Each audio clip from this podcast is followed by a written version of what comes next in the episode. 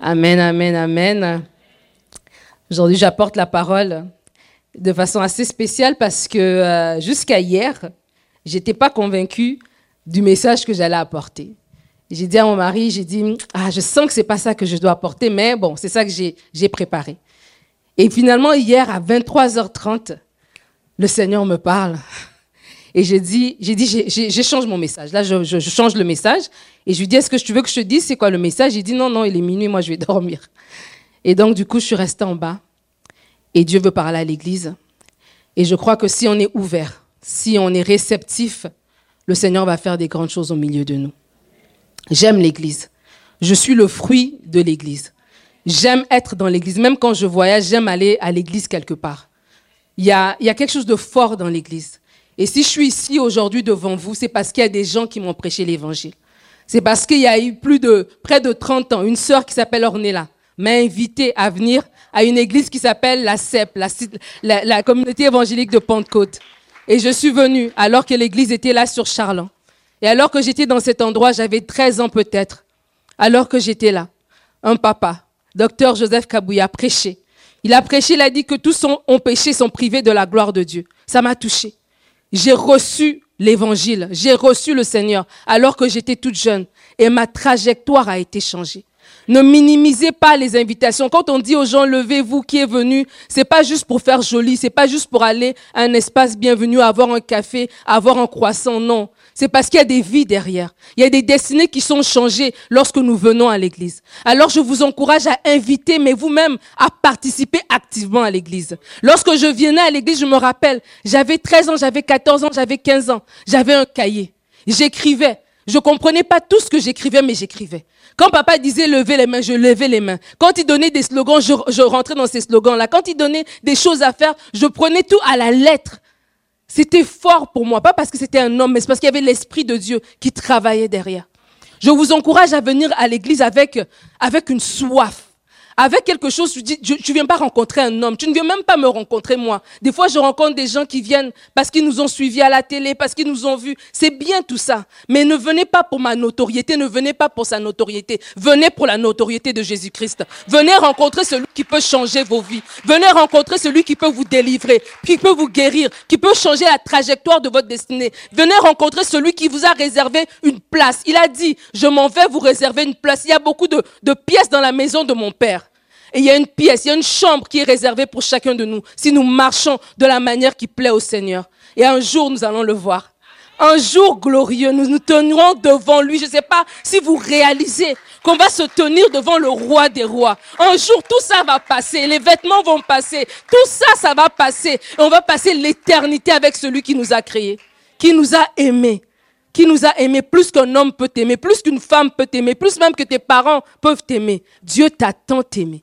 Et Dieu t'attend, Dieu te prépare une place. Et alors qu'on va vers ce, lieu-là, c'est un lieu de réjouissance, c'est pas un lieu de tristesse. Il n'y aura plus de pleurs, la Bible dit, alors qu'on sera devant lui. Ceux qui nous ont précédés sont déjà dans cette gloire-là. Nous aussi, on la goûtera un jour.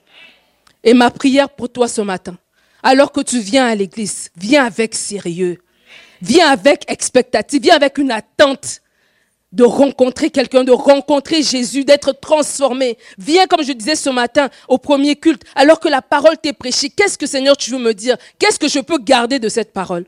Tu des fois, on a trop de pression en tant que prédicateur. On a l'impression qu'on doit prêcher à tout le monde. Je dois d'abord prêcher aux jeunes, mais en même temps aux personnes âgées, je dois prêcher à ceci, à cela. Or que la parole, elle est tellement extraordinaire parce que c'est la parole de Dieu. Donc le Saint-Esprit la multiplie entre guillemets. Le Saint-Esprit peut prendre le même verset alors que toi tu le comprends d'une manière. À une autre personne, Dieu donne une autre révélation. Donc voilà pourquoi lorsqu'on prêche, je ne te dis pas, oh ça, ça ne me concerne pas. Non, toute parole est inspirée de Dieu. Toute parole est inspirée de Dieu. Alors qu'on va écouter la parole ce matin. Ma prière est que tu repartes chez toi avec quelque chose de la part du Seigneur. Amen. Alors on va lire les Écritures. Nous allons lire ensemble dans Exode chapitre 18, les versets 13 à 23. Je bénis le Seigneur pour mon époux, Pasteur Romain. Est-ce qu'on peut m'aider à honorer mon mari, s'il vous plaît? Je l'ai proposé de prendre ma place ce matin, mais il n'a pas voulu. Exode chapitre 18, les versets 13 à 23. La Bible dit, Le lendemain, Moïse s'assit pour juger le peuple, et le peuple s'éteint devant lui depuis le matin jusqu'au soir.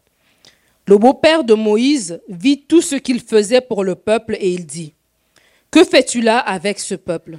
Pourquoi sièges-tu seul et tout le peuple se tient-il devant toi depuis le matin jusqu'au soir? Moïse répondit à son beau-père, C'est que le peuple vient me voir, vient à moi pour consulter Dieu. Quand ils ont quelques affaires, ils viennent à moi, je prononce entre eux et je fais connaître les ordonnances de Dieu et ses lois. Le beau-père de Moïse lui dit, Ce que tu fais n'est pas bien. Tu t'épuiseras toi-même et tu épuiseras ce peuple qui est avec toi, car la chose est au-dessus de tes forces et tu ne pourras pas y suffire seul. Maintenant, écoute ma voix. Je vais te donner un conseil et ce que Dieu soit et que Dieu soit avec toi. Sois l'interprète du peuple auprès de Dieu et porte les affaires devant Dieu. Enseigne-leur les ordonnances et les lois et fais-leur connaître le chemin qu'ils doivent suivre et ce qu'ils doivent faire. Choisis parmi tout le peuple des hommes capables, craignant Dieu, des hommes intègres, ennemis de la cupidité, établis-les sur eux comme chefs de mille, chefs de cent, chefs de cinquante et chefs de dix. Qu'ils jugent le peuple en tout temps qu'ils portent devant, qu'ils portent devant toi toutes les affaires importantes et qu'ils prononcent eux-mêmes sur les petites causes. Allège ta charge et qu'ils la portent avec toi. Si tu fais cela et que Dieu te donne des ordres, tu pourras y suffire et tout ce peuple parviendra heureusement à sa destination. Amen. Qui veut parvenir heureusement à cette destination? Qui veut parvenir heureusement aux choses glorieuses que Dieu a prononcées sur cette église? Dieu nous parle ce matin. Le deuxième texte que nous allons lire, c'est dans Philippiens 2, Philippiens 2, les versets 3 à 4. Paul va parler, il dit, ne faites rien par esprit de parti ou par vaine gloire, mais que l'humilité vous fasse regarder les autres comme étant au-dessus de vous-même, que chacun de vous, au lieu de considérer ses propres intérêts, considère aussi ceux des autres. Amen. Dans ce texte ici d'Exode, on voit le peuple à la sortie d'Égypte. On voit qu'un Dieu les a délivrés. Dieu les a fait sortir de 430 ans d'esclavage. Ils se retrouvent à la sortie. Ils ont, sorti, ils ont traversé la mer Rouge de façon extraordinaire. Dieu les a délivrés. Dieu les a amenés à une nouvelle saison. Dieu les a amenés à une nouvelle étape dans leur vie. Et juste ça, ça me rassure. Ça me rassure alors qu'on arrive à la milieu de l'année que Dieu est un Dieu qui tient ses promesses. Même si le temps passe, Dieu est un Dieu qui tient ses promesses. Lorsque Joseph est mort, il a dit, Joseph savait que Dieu tenait les promesses, alors il les a donné des instructions sur ses ossements. Il a dit que quand vous allez sortir d'ici, amenez mes ossements avec vous pour les enterrer dans le pays promis. Pourquoi? Parce que Joseph savait que Dieu tient ses promesses. J'aimerais dire à quelqu'un ce matin que Dieu tient ses promesses. Si le temps passe, si on est arrivé au 30 juillet et tu es en train de re-questionner peut-être certaines choses que Dieu t'a dites au début de l'année, tu es en train peut-être de vouloir diluer certaines choses. Tu es en train de peut-être vouloir, euh, euh comment s'appelle, revoir tes attentes par rapport au Seigneur. En train de dire peut-être Seigneur, j'avais espéré ça, je croyais que tu m'avais dit ça, mais bon, ça va, je comprends Seigneur. On va remettre à 2024. J'aimerais te dire, c'est l'ennemi qui te parle quand tu penses ça. Ne pense pas ces choses-là. Pense que Dieu est fidèle. Il est fidèle et juste pour accomplir les choses qu'il a dites. S'il a dit cette parole, si tu as donné cette promesse, il va l'accomplir alors que le temps qui passe ne te fasse pas douter de la promesse de Dieu. Au contraire, que chaque jour qui passe soit une journée supplémentaire où tu vas encore adorer ton Dieu, où tu vas dire à cette journée, hum, je vais me rappeler quand le Seigneur va me visiter, je pourrai me rappeler de cette saison ici, comme une saison où j'ai attendu avec foi pas avec murmure, pas avec euh, avec tristesse, pas avec euh, avec des, des, des, des, toutes sortes de, de, de, de pensées négatives, mais non, j'ai attendu avec foi. Dieu est un Dieu qui répond aux promesses. Dieu est un Dieu qui tient à ses promesses. Mais ce qui est beau, c'est que Dieu est un Dieu aussi qui nous fait participer. Vous savez, dans la vie de tous les jours, des fois lorsqu'on explique par exemple que Dieu est un père, les gens qui ont eu un père qui était méchant, un père qui était absent, un père qui était abusif, ont du mal à réconcilier ça. Parce qu'ils ont dans leur vie de tous les jours un père naturel qui n'est pas bon. Donc ils ont du mal à comprendre que Dieu est un père. C'est parce qu'en fait, la façon dont nous on fonctionne n'est pas la façon dont fonctionne Dieu. Les voies de Dieu ne sont pas les nôtres. Et de la même manière, lorsqu'on a un dirigeant, par exemple, un dirigeant prend toute la place. Il écrase tout le monde et tout le monde doit marcher au doigt et à l'œil. Tout le monde doit l'obéir. Tout le monde n'a pas droit de parole. Il prend toute la place. Et donc, du coup, quand on arrive dans le royaume, on n'a pas, on, n'a pas l'impression, on n'arrive pas à comprendre que Dieu veut nous associer. On se dit, mais comment un Dieu aussi grand voudrait m'associer? On a l'impression qu'on doit être passif dans la vie chrétienne. Mais la vie chrétienne n'est pas une vie passive. La vie chrétienne est une vie active. Dieu a fait, oui, l'œuvre de la croix est une œuvre qui est accomplie, une œuvre qui est complète, tu n'as rien à rajouter. Mais alors que tu es sur terre, Dieu a besoin de toi. Dieu a besoin que tu mettes aussi ta main à la pâte. Dieu te donne les matériaux et il a besoin que tu construises. Et alors là, on voit que Dieu a sorti le peuple du pays d'Égypte. Et on se dit, mais il les a sortis du pays d'Égypte, c'est bon. C'est la victoire, tout est accompli. Mais en fait, Dieu leur sort du pays d'Égypte, oui. Dieu leur donne, leur donne d'aller vers le pays promis, certainement. Mais Dieu s'attend à ce qu'eux aussi puissent participer qu'eux aussi puissent faire certaines choses. Et on va voir que ce peuple-là, parce qu'il y avait des choses qu'ils n'ont pas faites, parce qu'ils ont murmuré, parce qu'ils n'ont pas, ils ont, ils ont, voulu euh, adorer les, dieux d'Égypte et tout ça, on a vu qu'ils ont été disqualifiés. Et que plus tard, c'est jusqu'à au Josué et la nouvelle génération qui est née dans le, dans, le, dans le désert qui a pu entrer dans le pays promis. Ça veut dire quoi? Ça veut dire qu'alors qu'on arrive dans ce, nouveau, ce deuxième culte, alors qu'on arrive dans cette deuxième saison, ne nous, ne nous contentons pas juste de dire, bon, on est sorti d'Égypte. On est sorti d'un de, système à un culte. On a maintenant les deux cultes et puis ça y est, c'est fini, on se repose. Non. Dieu s'attend à ce qu'on puisse faire certaines choses pour que ce, ce, ce, ce nouvel élan puisse fonctionner, pour qu'on puisse aller de l'avant. Il y a des choses que nous devons faire. Et dans ce texte ici, on voit que Dieu a, sorti le peuple d'Égypte, oui. Mais le peuple, avec Moïse, ont failli rater parce qu'ils ont, eu du mal à gérer le quotidien, la logistique du quotidien. Dans ce texte ici, on voit que Moïse, voulant bien faire, se met à donner les ordonnances de Dieu. C'est vrai, c'est lui le leader. Mais la façon dont il fait les choses ne fonctionne pas. Et la façon dont il fait les choses, j'ai trop lui dit que si tu continues comme ça, tu vas, tu vas aller à côté en fait. Tu vas te mettre à côté de la plaque. Tu vas sortir de ce que le Seigneur a prévu pour toi. Tu vas euh, épuiser le peuple et tu vas t'épuiser toi-même. Et tout ça, ça va servir à rien. Et de la même manière, Dieu nous parle en tant qu'Église aujourd'hui. Dieu nous dit, oui, je vous ai amené au deuxième culte. Dieu nous dit, oui, j'ai des âmes à, toucher. Oui, j'ai une onction sur vous qui va faire que des âmes vont venir. Des personnes qui étaient musulmanes vont venir se convertir. Des personnes qui étaient bouddhistes vont venir se convertir. Des personnes qui étaient dans le nouvel âge vont venir se convertir. Oui, j'ai dit ces choses-là. Mais pour que ces choses-là se mettent en place, vous aussi, vous avez quelque chose à faire. Vous avez votre part à jouer. Vous avez votre rôle à jouer dans cette affaire. Mais c'est bizarre parce que malheureusement, à beaucoup, de niveaux, on n'arrive pas à jouer ce rôle-là. On n'arrive pas à être des matériaux dans les mains de Dieu. Pourquoi?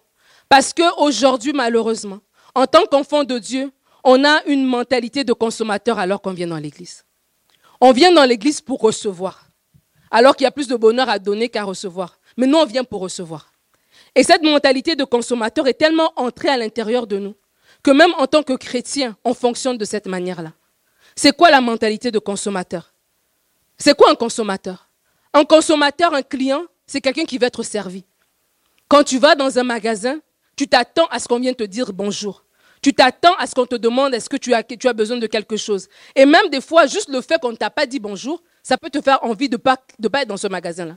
Ça te donne envie de quitter cet endroit-là. Et pourtant, tu avais besoin d'acheter la chose. Est-ce que tu as besoin de la robe ou pas? Est-ce que tu as besoin du, pantalon ou de la chaussure ou pas? Oui, tu en as besoin. Mais parce que tu es un consommateur, tout ça, ça joue aussi. Et donc, ces petites choses-là, le fait que la caissière n'a pas eu le temps de te saluer, est une raison pour toi de quitter ce magasin-là. Mais voyez-vous, on a cette mentalité-là lorsqu'on vient à l'église. Le fait que je suis venu peut-être et que je n'ai pas trouvé l'accueil comme je voulais. Le fait que tout n'est pas centré autour de moi me refroidit au point où je ne veux pas participer, je ne suis pas un matériau que Dieu utilise pour faire avancer son œuvre. Et cette mentalité-là, nous devons nous en défaire. Parce que c'est une mentalité qui nous habite, parce que dans la vie de tous les jours, c'est comme ça qu'on fonctionne. Et dans la vie de tous les jours, lorsqu'on va au magasin, on veut que, la caissière s'occupe de nous. On veut que tout le monde autour de nous tourne autour de nous. Mais dans la vie de l'Église, ce n'est pas comme ça. Dans la vie de l'Église, comme papa nous a dit tout à l'heure, nous sommes gens de la maison de Dieu. Dans la vie de l'église, cette église-là, c'est votre église. C'est la maison de votre Père. Donc ça veut dire que vous devez être pleinement participant dans cet endroit ici. Ce n'est pas le poids qui repose sur une personne, qui repose sur cinq, six personnes. C'est un poids collectif que nous portons tous ensemble. Et lorsque nous portons ce poids ensemble, nous ne pouvons qu'aller de l'avant. Lorsque nous portons ce poids ensemble, nous ne pouvons que voir des grandes choses. Lorsqu'on voit des grands ministères, ces grands ministères ne sont pas grands à cause de l'onction d'une personne. L'onction est peut-être le point de départ, mais ça prend un travail d'unité. L'onction est peut-être le point de départ, mais ça prend des hommes et des femmes qui se lèvent derrière. J'ai trop à dire, choisis des gens qualifiés, des gens établis, des gens qui ont, qui, qui, qui aiment, qui aiment le peuple, des gens qui sont, qui sont bien assis à l'intérieur de, j'ai envie de dire. Donc ça veut dire que avancer, oui, l'onction du, du, du, du, leader, oui, mais il y a tout un travail derrière. Vous aussi, vous êtes qualifiés. Vous aussi, vous êtes remplis de l'esprit. Vous aussi, vous avez des dons et des talents. Vous aussi, vous avez un appel sur votre vie. Alors nous devons nous lever ne nous contentons pas de dire nous avons eu la victoire comme ce peuple et, courir, la chance de mourir dans le désert. Le consommateur, le consommateur n'est pas fidèle. C'est dans sa nature même, la définition même du consommateur. Un consommateur veut ce qu'il y a de meilleur. Il veut le meilleur deal. Il n'y a personne qui va aller quelque part et puis il va payer plus cher. Il veut trouver où est-ce qu'on paye moins cher. Et même s'il est vraiment loyal, il reviendra dans le magasin qui est plus cher en lui disant, écoute, moi, on m'a fait une offre comme ça. Est-ce que tu peux la, la, la, la, matcher ou pas?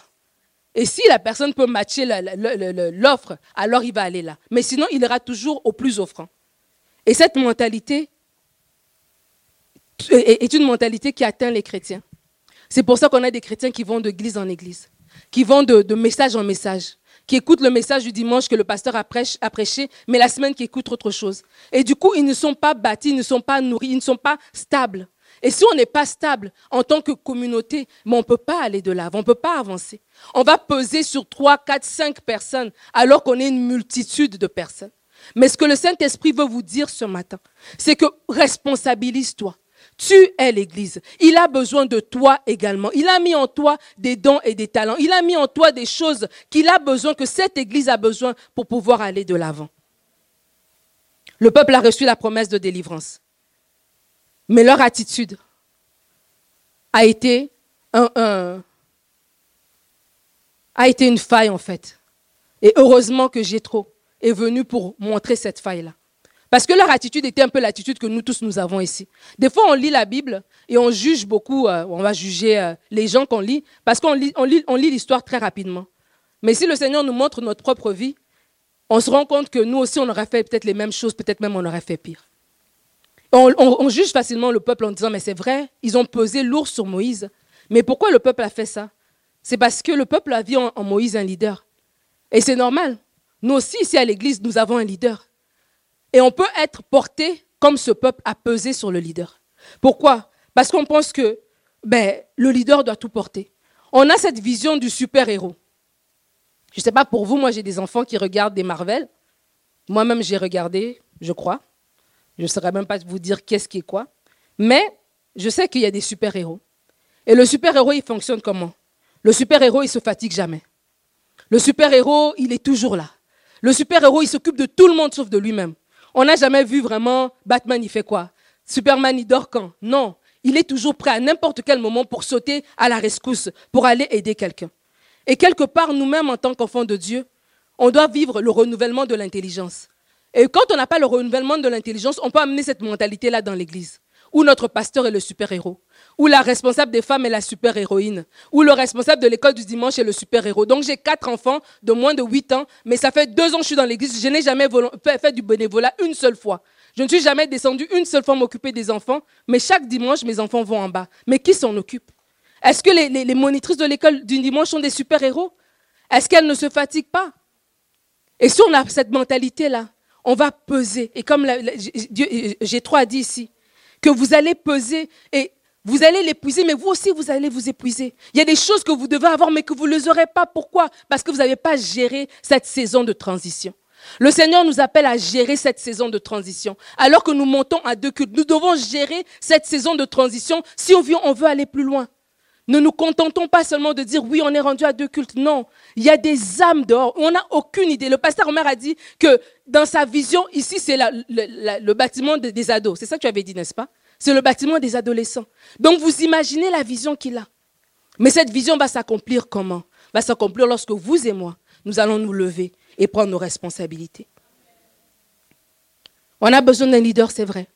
Un leader, c'est important. Moïse était le leader du peuple d'Israël. Le leader va donner la direction. Le leader va donner la vision. Le leader a à cœur l'œuvre lorsque d'autres peuvent se fatiguer. Moi, il y a des moments où il me fait des réunions à 21h, je dis, écoute, j'ai ma journée dans le corps. On est jeudi. J'ai ma journée dans le corps. Mais pourquoi il ne se fatigue pas? Il a toujours des idées. Vous pouvez être en train de vous, vous coucher, il est 23h30. Il te réveille, il a une idée encore là. Qu'est-ce que tu penses si on fait telle chose, telle chose, telle chose? Pourquoi? Parce que c'est un visionnaire en fait.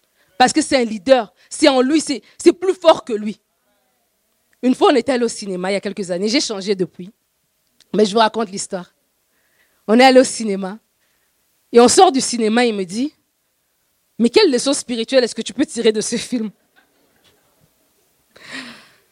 Et là, j'ai dit, bon, j'ai pris sur moi, je n'ai rien dit. Et là, on continue à rouler. Et puis, il voit un endroit, il dit, ah, mais ça serait un beau bâtiment pour l'église. Hein. Imagine ici, il y aura du, stationnement. Là, on fera ça, là, on fera ça, là, on fera ça. J'ai dit, mais on a pris une soirée pour aller au cinéma. Est-ce qu'on peut parler d'autre chose? Il me dit, d'accord, bon, parle de, quoi tu veux parler? Bon, j'avais rien sur le coup, mais j'ai dit, mais quand même, on pourra parler d'autre chose. Pourquoi? Parce que c'est à l'intérieur de lui. Paul a dit, mes enfants pour qui j'éprouve à nouveau les douleurs de l'enfantement, jusqu'à ce que Christ soit pleinement formé en vous. C'est ça un père, un leader, un père spirituel. Il, porte les brebis dans son cœur. C'est une charge qu'il a en lui. Et c'est beau. Mais si on ne fait pas attention, ce qui est une bénédiction, ça veut dire le, poids, le souci de l'œuvre, peut devenir aussi quelque chose de nocif. Paul a dit que j'éprouve des soucis, les soucis que me causent les églises. Il dormait pas. Il prêchait jusqu'à ce que des gens tombent même des fenêtres, tellement il était, zélé, mais quelque part, des fois, on, on trouvait qu'il était un peu too much. Il était un peu intense. Et en tant qu'Église, aujourd'hui, Dieu nous parle pour dire oui, on a un leader, c'est super. Gloire à Dieu pour le leader qui nous a donné. Gloire à Dieu pour cet homme qui porte l'œuvre dans son cœur, qui ne le fait pas juste comme un travail, comme un job, comme quelque chose à faire. Non, il porte l'œuvre dans son cœur. Gloire à Dieu pour ça. Mais le leader ne peut pas aller loin. Mais, euh, pardon, le leader ne peut pas aller loin seul. Mais sans leader, un groupe ne peut pas évoluer. Alors je vais répéter. Le leader ne peut pas aller loin seul, mais sans leader, un groupe ne peut pas évoluer. Alors notre capacité en tant qu'Église à nous propulser dépend de la qualité de notre leader. Mais le leader a des souffrances. Moïse avait des souffrances que j'ai trop pu, pu euh, identifier. Et par la grâce de Dieu, on va parler des souffrances du leader. Quatre souffrances d'un leader. La première, c'est la fatigue. La fatigue est une souffrance que le leader va porter. Il y a des femmes ici qui sont des mamans qui sont des leaders à l'école du dimanche. Quand je parle du leader, je ne parle pas juste du pasteur Omer. Je parle de toutes les personnes qui sont en responsabilité dans l'église. Ceux qui s'occupent du ménage, ceux qui s'occupent de la sonorisation, ceux qui s'occupent de l'accueil, ceux qui s'occupent euh, de l'espace bienvenu, ceux qui s'occupent des enfants en bas. C'est des leaders dans l'église. Et peut-être que vous-même, en tant que parent, en tant qu'époux, vous êtes aussi un leader. En tant qu'épouse, vous êtes aussi une leader. Peut-être au travail, vous êtes un leader. Voici des souffrances d'un leader. La fatigue est la souffrance d'un leader. Et des fois, comme j'ai dit, on a la mentalité du super-héros. On ne pense pas que le pasteur peut être fatigué. On ne pense pas que notre leader en bas, à l'école du dimanche, peut être fatigué. Voilà pourquoi on demande, on demande, on demande, on demande, on demande. Sans jamais se demander, mais à, quel moment il se repose. Quand je l'appelle, parce que j'ai mal rêvé, là, à 2 heures du matin, est-ce que lui, il dormait pas? Mais on a cette mentalité-là. Mais cette mentalité-là est en train de nous empêcher d'aller beaucoup plus loin de reconnaître que notre leader est un humain et que comme nous, nous avons un corps physique qui a besoin de repos, mais de la même manière, notre leader a besoin de repos. Mais j'ai dit tout à l'heure qu'on doit vivre le, renouvellement de la mentalité. Le renouvellement de la mentalité, si on ne le vit pas, on va trouver que si notre leader se fatigue, ça veut dire qu'il est faible. Parce que nous, dans notre tête, dans la vie de tous les jours, le président, il se fatigue jamais. Le super-héros, il se fatigue jamais. Et donc, du coup, si on voit le côté humain de notre leader, on a l'impression que c'est de la faiblesse, mais ça ne l'est pas. Et donc, du coup, on doit vivre ce renouvellement de l'intelligence pour pouvoir soutenir notre leader. La fatigue va être la souffrance d'un leader. La deuxième souffrance va être la charge. La charge spirituelle, la charge émotionnelle, la charge intellectuelle du leader qui doit toujours porter, du leader qui doit réfléchir, qui doit d'abord porter les âmes, à l'école du dimanche, il y a une charge spirituelle qui vient là. Il y a une charge émotionnelle. Je ne sais pas si vous avez déjà, moi j'ai été pendant longtemps euh, responsable de l'école du dimanche. Avoir un enfant, deux enfants, trois enfants, quand tu en as 30, quand tu en as 20 du même âge, tu le sens. Quand tu as, tu as fini ton culte, tu sens que tu es allé quelque part, tu es allé au combat et tu es ressorti vivant. Il y a une charge émotionnelle que tu portes. Il y a une charge spirituelle que l'on porte lorsqu'on dirige. Alors que vous, vous allez peut-être dormir. Il y en a qui dorment par terre. Les, leaders de l'intercession qui viennent demain, lundi. Ils seront là à 19h.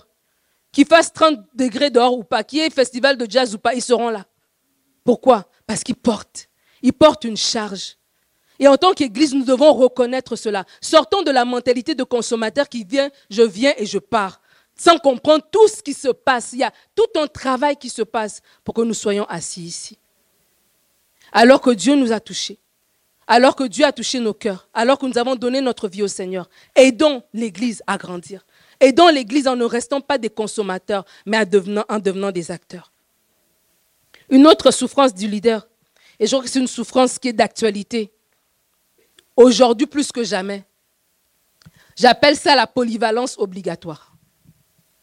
C'est comme si aujourd'hui, le pasteur doit connaître comment faire un budget, il doit connaître l'évitique, il doit en même temps connaître la vie de couple, il doit en même temps connaître l'éducation des enfants, il doit en même temps connaître tellement de choses.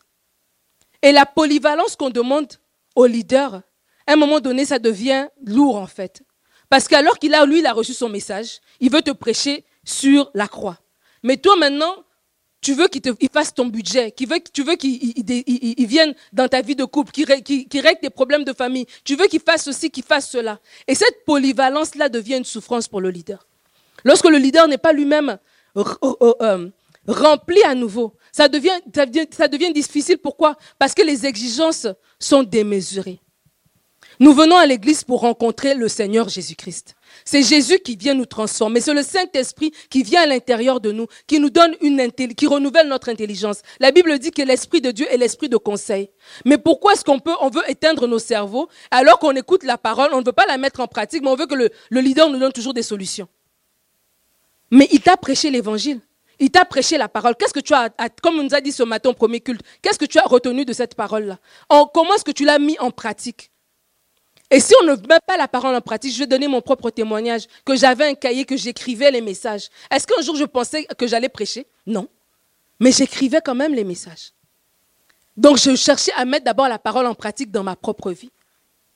C'est lorsqu'on cherche à mettre la parole en pratique qu'on est transformé, qu'on grandit, qu'on prend de la maturité. Donc il y a des, des situations que tu vas vivre. Tu n'as pas besoin qu'on soit 15 personnes à prier avec toi. Tu peux les traverser toi-même. Il y a, des, challenges que tu vas vivre. Tu n'as pas besoin de perdre le sommeil toi-même. Tu peux regarder ce démon-là et tu le chasses. Tu n'as pas besoin de, consulter 15 000 personnes. Toi-même, tu es capable de, faire cette chose-là. La Bible dit que lorsqu'on va, imposer les mains aux malades, les, les malades seront guéris. Il n'a pas parlé d'une catégorie de personnes. À nous tous qui avons reçu le Saint-Esprit, nous avons cette capacité-là. J'aimerais nous inviter à grandir en tant qu'enfants de Dieu. Ne restons pas juste dans une mentalité de recevoir, mais grandissons en tant qu'enfants de Dieu. Pour que ce bâtiment soit vide, afin que les adolescents viennent s'installer et que nous, nous puissions aller ailleurs.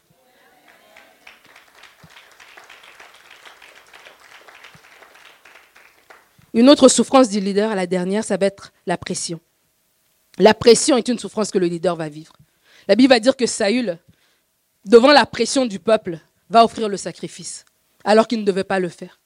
Et des fois, il y a la pression comme ça. Certains vont venir dire une chose. Pasteur, tu devrais faire ceci. Ah, pasteur, tu as tamisé les lumières, c'est trop sombre. Pasteur, tu veux mettre clair. Ah, mais non, mais pasteur, là, c'est trop clair. Pourquoi tu as mis comme ça? Pasteur, ceci, pasteur, cela. Et là, on vient comme ça et on fait une pression au leader. Et cette pression est dangereuse. Le leader doit savoir se reposer sur les gens et non avoir des gens qui constamment remettent en question, constamment critiquent, constamment mettent de la pression. Le leader, ça peut être Christelle qui a chanté devant. Est-ce que lorsqu'on va voir Christelle à la fin du culte, on aura pour elle des paroles d'appréciation ou, bien on aura de la pression? Que moi, j'aurais bien voulu tel chant, moi, j'aurais bien voulu telle chose, moi, j'aurais voulu ceci, j'aurais voulu cela. Allégeons le poids de nos leaders en enlevant la pression sur eux. Et la pression va nous amener à sortir du but de ce que Dieu a prévu pour nous. Moïse se retrouve avec la pression d'un peuple à gérer. Ils étaient nombreux. La Bible dit que ils se multipliaient tellement que lorsqu'un nouveau pharaon s'est élevé, qui ne connaissait pas Joseph, il a trouvé que c'est que ces peuples des Hébreux là, là, ils se multiplient tout le temps. Il a même dit, il a même dit aux, femmes, aux femmes, euh, aux sages-femmes, pardon, d'empêcher de, de, tuer les bébés garçons. Pourquoi? Parce qu'ils se multipliaient trop, il y avait trop d'enfants, ils étaient trop nombreux. Alors imaginez-vous ce peuple-là, ces deux millions de personnes qui sont sorties du pays d'Égypte, et Moïse doit les gérer. Ils étaient extrêmement nombreux. C'était, ça pouvait être une bénédiction, mais devant le manque de gestion, devant la logistique qui était compliquée, c'est devenu autre chose. Mais les apôtres ont compris que si je, ne, mets pas de l'ordre, si je m'éparpille, je vais sortir du plan que Dieu a pour moi. Les apôtres vont dire au verset, acte 6, verset 12, qu'il n'est pas bon qu'on reste, qu'on serve aux tables, n'est-ce pas? On doit choisir des diacres, on doit établir des gens pour que nous, nous puissions nous atteler à l'enseignement et à la prière. Les apôtres ont compris ce que Moïse ici ne comprenait pas. J'ai trop dû lui dire que si tu, tu vas t'épuiser toi-même et tu vas épuiser le peuple. Tu as des choses à faire, tu es leader. Il dit ici, sois l'interprète du peuple auprès de Dieu et porte les affaires devant Dieu. Le leader a des choses à faire. Notre leader reste notre leader.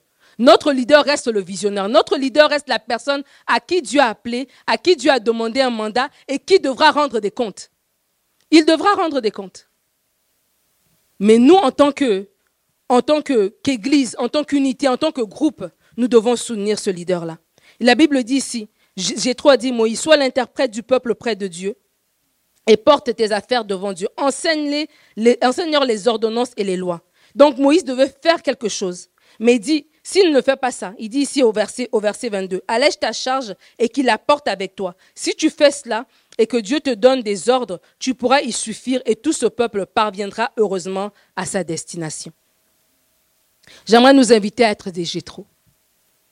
J'aimerais nous inviter à partir de ce texte et de l'enseignement qu'on y, retient, à mettre des choses en place pour fortifier cette œuvre. Des choses glorieuses ont été dites sur vos vies, des choses glorieuses ont été dites sur cette œuvre. Moi, je ne sais pas à, quelle fréquence, mais je me souviens souvent de ce que Papa Kabouya racontait, de comment il est venu dans ce pays, comment il était dans l'avion, et comment alors qu'il allait atterrir, Dieu lui donne une parole pour lui dire, je te donne cette nation, je te donne ce territoire. Dieu ne parle pas au hasard. Dieu ne parle pas au hasard. Cette parole-là, si, il ne l'a même pas, il me l'a jamais répétée. Il a dit une fois en prêchant. C'est resté à l'intérieur de moi. Et alors que je suis en alliance avec lui, cette parole qui a été donnée à Papa Kabouya devient aussi ma parole ça devient aussi notre parole. Alors que nous sommes les leaders de cette génération pour cette église, Dieu a donné à cette église, à ce ministère, à cette œuvre, le territoire. Dieu a donné à cette église des Québécois. Dieu a donné à cette église des, des hispanophones. Dieu a donné à cette église des Coréens, des Chinois. Dieu a donné à cette église tout un peuple, toute une nation ici. Mais cette parole doit s'acter. Elle doit se manifester. Elle se manifeste comment Oui, Dieu a fait sa part mais se manifeste aussi lorsque nous, nous faisons notre part. Alors de Gétro, nous allons apprendre quatre façons de fortifier l'œuvre. Quatre façons dont on peut fortifier l'œuvre. La première, c'est en observant. Observe.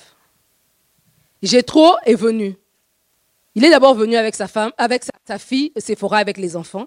Ils ont parlé de tout et de rien, nanana, nanana. Et puis à un moment donné, il s'est assis et il a observé. Et en observant, il a vu des failles. Il a vu des choses qui ne fonctionnaient pas. Et le pasteur Omer, sans savoir ce que j'allais prêcher, l'a dit tout à l'heure, et l'a dit dans le service précédent, que tu peux te plaindre, mais il faut offrir des solutions. Et on doit observer. On peut pas, un consommateur n'observe pas. Un consommateur rentre, prend ce dont il a besoin et il part. Si vous allez magasiner, peut-être que vous rentrez, vous allez directement à droite, vous allez peut-être directement dans le fond, où il y a les, soldes, vous prenez ce que vous avez à faire et puis vous partez. Vous ne regardez pas le magasin. Parce que ce n'est pas votre affaire, ce n'est pas ça votre but. Votre but, c'est de venir, de vous servir et de partir.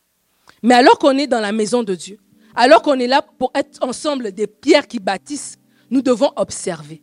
Nous devons regarder qu'est-ce que je peux faire, qu'est-ce qu'il manque à faire. Et lorsqu'on observe, nous allons, nous allons finir par voir quelque chose. Alors que tu es rempli du Saint-Esprit, lorsque tu observes, Dieu va te montrer quelque chose. Dieu va te montrer une, faille, quelque chose que tu peux faire. Alors lorsque tu observes et tu détermines cette faille, la deuxième façon de fortifier l'œuvre, c'est d'apporter des solutions. Est-ce que tu peux être un apporteur de solutions? Je ne sais pas si ça se dit en français. Est-ce que tu peux apporter des solutions? Apporter des solutions par rapport au service de, repas, apporter des solutions par rapport au service de ménage, apporter des solutions par rapport à la louange. Quelqu'un a apporté une solution par rapport au son, le son de la batterie qui n'était qui était pas gérable. Quelqu'un a apporté une solution. Apportons des solutions. Apporter des solutions va te faire fortifier l'œuvre. Peux, Dieu peut passer par toi pour fortifier cette œuvre si tu te disposes à apporter des solutions. La troisième façon de fortifier l'œuvre, c'est de prier. Jétro était le beau-père de Moïse. Il avait un accès quand même particulier à Moïse. Parce qu'il a pu venir voir Moïse, il a dit, si tu fais ce que je te dis, j'ai un conseil à te donner. Vous n'êtes pas son beau-père pour venir leur dire, euh, voici ce que tu dois faire, mais vous êtes rempli de l'Esprit de Dieu. Et ce que vous pouvez faire, c'est prier. Priez pour lui. Priez pour le leader, priez pour vos leaders. Vous êtes une maman d'enfants de bas âge. Priez pour les personnes qui s'occupent de, vos enfants en bas. Priez pour que lorsqu'ils parlent, ils disent des mots qui vont rester dans le cœur de vos enfants. C'est le pasteur Joseph qui a prêché une parole et le Saint-Esprit a pris cette parole et il l'a révélée à mon cœur. Je ne pourrais pas t'expliquer Romain à ce moment-là. Je ne savais pas ce que c'était quoi le péché, c'était quoi la gloire, c'était quoi. Mais je savais que tous sont péchés et sont privés de la gloire de Dieu. Cette parole a suffi pour que le Saint-Esprit touche mon cœur et transforme ma vie. Alors tu dois prier pour ton leader. Ce n'est pas une chose facile. Prie pour tes enfants. Des fois, tu penses que tu vas les, tu vas les élever à coup de, de, de tablette. C'est pas la tablette qui va élever ton enfant. C'est pas à coup de cadeau. C'est Dieu qui transforme. C'est l'Esprit de Dieu qui touche les cœurs. Alors prie alors que tes enfants vont à l'école du dimanche. Prie pour ces leaders-là. Prie pour l'équipe de louange. Prie pour les leaders de l'équipe de louange. Que lorsqu'ils chantent, il y ait une onction qui arrive. La Bible dit que, alors que Josaphat, il y avait une guerre, qu'est-ce que Josaphat a fait? Alors que les Ammonites et tous les autres peuples voulaient le combattre, il a mis en place des, des, chantres qui sont passés devant. Et les chantres ont chanté. Et la victoire a été donnée. Jéricho était barricadé. C'est par des chants que les, les, murs de Jéricho sont tombés. Donc ça veut dire que quand on chante ici devant, ce n'est pas un spectacle. Quand on chante ici devant, ce n'est pas un accord de voix. C'est un, travail spirituel qui se fait. Tu peux arriver juste dans la louange, tu es guéri. Juste dans la louange, tu es transformé. Juste dans la louange, tu es délivré. Juste dans la louange, avant même que le service, entre guillemets, n'ait commencé, tu es déjà transformé. Donc une façon de fortifier l'œuvre, c'est prier pour ces personnes-là. Parce que lorsqu'ils sont devant, ils prennent des coups. Lorsqu'ils sont devant, ils prennent des coups. On a dit qu'il y a une charge émotionnelle, il y a une charge physique, il y a une charge spirituelle à, servir le Seigneur. Alors prie pour eux. Ce n'est pas une question de voix. Moi, heureusement, je n'ai pas ce, fardeau. Je chante comme je chante. Mais je sais que mon chant fait, tomber des murs. Mon chant crée un espace dans le monde spirituel. Mon chant apporte la, ma louange à Dieu. Mon chant est en train de faire quelque chose. Alors prions pour ces gens-là. Ne regardons pas comment ils sont habillés, ne regardons pas est-ce qu'ils ont bien mis les chansons. Non, non, non, non, non. Il faut un travail spirituel. Et lorsque tu vas te mettre à prier pour les différents leaders de l'Église, tu vas fortifier l'œuvre. Et le Seigneur te récompensera pour ça. La quatrième façon de fortifier l'œuvre, c'est d'aimer. Aime ton leader. Aime l'œuvre. Aime ton leader. J'ai trop à aimer Moïse. Parce que c'est un conseil de quelqu'un qui t'aime. Parce que tout le monde a vu tout le monde a vu Moïse en train de siéger du matin au soir. Moïse est humain comme eux. Ils ont bien vu que Moïse était là du matin au soir. Et ils disent, mais ils sont pas dit, mais comment est-ce que Moïse fait? Mais l'amour nous amène aussi à amener des solutions. L'amour nous amène aussi à dire, mais toi, comment est-ce que tu vas? Jétro ne s'est pas contenté comme les autres à recevoir les instructions de Moïse et à partir. Non. Jétro a dit, mais Moïse, comment tu vas? Si tu continues comme ça, tu vas t'épuiser. Tu vas craquer, tu vas tomber. C'est pas comme ça. Oui, Dieu t'a appelé. Oui, Dieu t'a établi pour t'occuper de ces personnes. Mais voici le conseil que je te donne. Fais ceci, fais cela pour continuer dans l'œuvre, pour continuer dans le champ, dans, le, le couloir que Dieu t'a donné, mais sans t'épuiser. Et je nous invite à aimer nos leaders. Je vous invite à aimer le pasteur Omer. Je vous invite à aimer la sœur Linda. Je vous invite à, aimer Axel. Je vous invite à aimer Colombe. Je vous invite à aimer Flore, à aimer, à, aimer Christelle, à aimer Randy. Je vous invite à aimer toutes ces personnes qui semaine après semaine nous portent. Je vous invite à les aimer. Je vous invite à les aimer. Lorsque vous allez les aimer, vous saurez prier pour eux. Lorsque vous allez les aimer, vous saurez les porter. Lorsque vous allez les aimer, lorsque vous allez voir leurs failles, ça ne va pas vous amener à les mépriser. Au contraire, ça va vous amener à chercher une solution. J'ai trop vu la faille de Moïse. Et cette faille-là ne l'a pas amené à mépriser Moïse. Non, ça l'a amené à chercher une solution pour Moïse. Un leader qui est en santé, ça veut dire que le peuple va arriver à destination. Église, nous avons des choses à faire. Nous avons des choses glorieuses. Nous avons une destination collective et une, destination individuelle dans nos vies. Mais pour y arriver, nous avons besoin de notre leader en santé. Voilà pourquoi je vous ai lu ce texte tout à l'heure de Philippiens 2, 3, qui dit ne faites rien par esprit de parti ni par vaine gloire, mais que l'humilité vous fasse voir les autres comme étant au-dessus de vous-même. Que chacun de vous, au lieu de considérer ses propres intérêts, considère aussi ceux des autres, ayant vous les sentiments qui étaient en Jésus-Christ. J'ai perdu le, fil du temps. Je ne sais plus combien de temps il me reste. Alors, j'ai trois points et puis je, finis, promis. Je viens de revenir, hein, soyez indulgents. Je pensais que le culte était à 11 heures, donc pour vous dire à quel point je suis un peu perdue. La Bible dit, Philippiens 3, ne faites rien par esprit de parti. Si on veut fortifier notre, cette œuvre, si on veut aller plus loin, si on veut aller dans ces choses glorieuses, les atteindre, comme j'ai dit, c'est collectif et c'est individuel. Donc la première des choses ici, c'est d'enlever l'esprit de parti. L'esprit qui dit, ben, si ce n'est pas pour moi, j'ai rien, rien à gagner, donc je ne m'investis pas. La Bible dit, ne faites rien par esprit de parti ou par vaine gloire. Je nous encourage dans cette saison à chacun de nous mettre la main à la pâte. À, chacun de nous à, se dire, c'est pas parce que ce euh, c'est pas ma responsabilité, ça veut dire que je ne peux rien faire.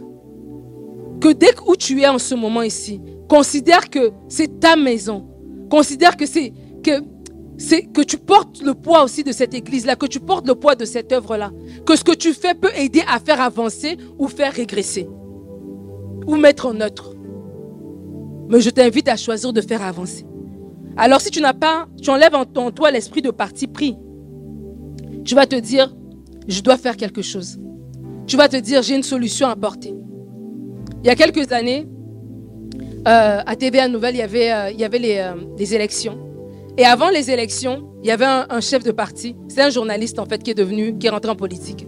Et il critiquait le gouvernement. Oh là là. Il avait toujours quelque chose à dire. Tout ce que le gouvernement faisait, il avait quelque chose à dire. Moi, j'écoutais, j'étais comme, waouh, mais ce monsieur a beaucoup d'idées. Il avait toujours des idées. Il parlait, il parlait, il parlait. Il était sur toutes les tribunes. J'ai dit non. Prochaines élections, il faut voter pour ce gars-là. Il sent, je sens qu'il maîtrise la chose, quoi. Et aux prochaines élections, je n'étais pas la seule à avoir été séduite parce que ce monsieur a gagné. Il n'a pas fait trois mois au pouvoir. Pourquoi? Parce qu'alors qu'il était en train de critiquer, lui-même, il ne bâtissait pas. Il voyait les failles sans voir les solutions. Si tu vois les failles sans voir les solutions, une fois que tu es devant, tu ne vas pas y arriver, tu ne vas rien faire. Mais soyons des personnes qui voient des solutions, qui apportent des solutions. Et même si tu n'es pas en responsabilité, ne te dis pas que le leader va le faire. Moi, quand ce sera mon tour, moi aussi je vais faire. Comme cet homme-là du parti de l'opposition qui s'est dit que lui, quand il sera Premier ministre, là maintenant, il n'y aura plus de nid de poule. Là maintenant, il n'y aura plus d'attente dans les urgences. Là maintenant, il y aura ceci, il y aura cela. Si tu n'as pas maîtrisé quelque chose alors que tu étais en bas, tu ne vas pas le maîtriser une fois Si tu n'as pas maîtrisé alors que tu étais en dessous de quelqu'un, alors que tu devais servir quelqu'un, tu ne le maîtriseras pas pour qu'on te serve toi. Voilà pourquoi je t'invite à ne pas avoir un esprit de parti pris. Ne te dis pas que c'est lui le leader, il n'a qu'à voir. Non. Si tu es à l'école du dimanche, tu vois quelque chose, tu peux aider. Tu es sur Internet, tu as vu une solution. Même pour le ménage. Tu es allé canadien intérieur, tu as vu que non, il y a un nouveau produit. Ben, tu l'amènes à l'église. C'est comme ça qu'on est en train de fortifier l'œuvre. C'est comme ça qu'on avance. La Bible dit, au lieu de considérer ses propres intérêts, considérez ceux des autres. Considérez les autres comme nous c'est avoir de l'amour pour les autres. L'amour est le lien de la perfection. Je nous invite à avoir un amour sincère, à grandir dans notre amour, à grandir dans notre amour les uns pour les autres pour que l'œuvre puisse avancer. La Bible dit d'avoir les mêmes sentiments qui étaient en Jésus. Les sentiments qui étaient en Jésus, oui, on nous parle d'humilité dans ce verset-là. Mais Jésus est venu pas pour se glorifier lui-même, il est venu pour donner la gloire à Dieu. Il est venu parce qu'il avait le souci des âmes. C'est le souci des âmes qui a amené Christ sur terre. C'est le souci de nous avoir près de lui. C'est le souci de nous réconcilier avec Dieu qui a amené Jésus sur, la terre. Que nous ayons le souci des âmes. Si nous avons le souci des âmes, nous allons changer cette église. Si nous avons le souci des âmes, nous allons faire des choses extraordinaires. Que chacun de vous ait le souci des âmes. Ce n'est pas le fardeau d'une classe de personnes. C'est à nous tous. Que chacun de nous ait les soucis des âmes Alors que nous allons voir les soucis des âmes, Dieu va nous donner des idées. Dieu va nous aider à, à, perfectionner les choses. Dieu va nous aider à améliorer les choses. Et Dieu va nous aider à grandir. Les choses glorieuses, c'est pas juste une maison, c'est pas juste une voiture, c'est pas juste d'avoir un diplôme. Les choses glorieuses, c'est des âmes qui viennent au Seigneur. C'est des âmes qui quittent des ténèbres à l'admirable lumière. Des choses glorieuses, c'est la moisson d'âme, c'est le réveil. C'est ça les choses glorieuses. Et ces choses glorieuses, pour qu'elles se fassent, ça doit passer par vous. Qui allez dire non, je ne veux pas juste faire des choses pour moi-même, pour ma maison, pour mon, travail. Non. Seigneur, qu'est-ce que je peux faire pour toi? Je me mets à disposition pour toi. Et je n'avais pas dit le titre de mon message, je l'ai gardé pour la fin. Le titre de mon message, c'est le secret d'une équipe qui gagne. Une équipe qui gagne, c'est un leader qui est fort. Mais une équipe qui gagne, comme on l'a dit, c'est des coéquipiers qui sont forts. J'ai trop dit établir des hommes, des hommes qui sont bienveillants, des hommes qui sont qui sont capables. Le Seigneur a euh, au milieu de nous des gens capables. Alors que vous avez fait de Jésus-Christ votre Seigneur et Sauveur, l'Esprit de Dieu habite en vous. Vous êtes la personne capable. Vous êtes capable pour porter cette œuvre. Vous êtes capable pour soutenir les bras de, de, vos leaders, peu importe le département dans lequel vous êtes. Vous êtes capable pour aider cette Église à rentrer dans les choses glorieuses qu'elle a prévues, que Dieu a prévues pour elle. Et lorsque cette Église va le faire, vous aussi dans vos vies personnelles, vous allez y arriver aussi. Que Dieu vous bénisse.